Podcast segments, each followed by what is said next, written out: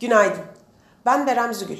29 Kasım 2021 tarihli haber başlıkları ve piyasa bültenini paylaşacağım.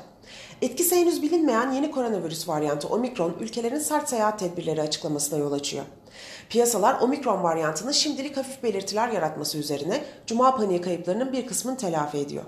Goldman ekonomistleri Omicron varyantının küresel ekonomiye etkilerini 4 farklı senaryoda inceledi.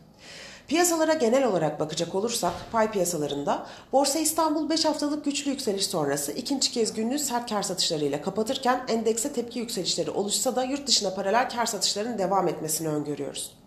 Ancak endekse düzeltme sonrası düşüşlerin belli seviyelerde yeni alım fırsatı olarak değerlendirilmesi ve güçlü kar beklentileriyle bir sonraki bilanço dönemine kadar yükseliş trendini korumasını bekliyoruz. Teknik analiz verilerine bakacak olursak, kısa vadede 1725 ve altına gerilemelerin tepki yükselişi için alım fırsatı, 1794 ve üzerine yükselişlerin ise satış fırsatı olarak değerlendirilebileceğini düşünüyoruz.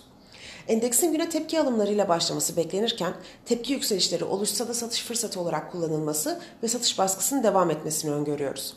Biop tarafında ise kısa vadeli 1874 ve altına gerileme tepki yükselişi için alım fırsatı, 1966 ve üzerinde tepki yükselişi ise satış fırsatı olarak takip edilebilir.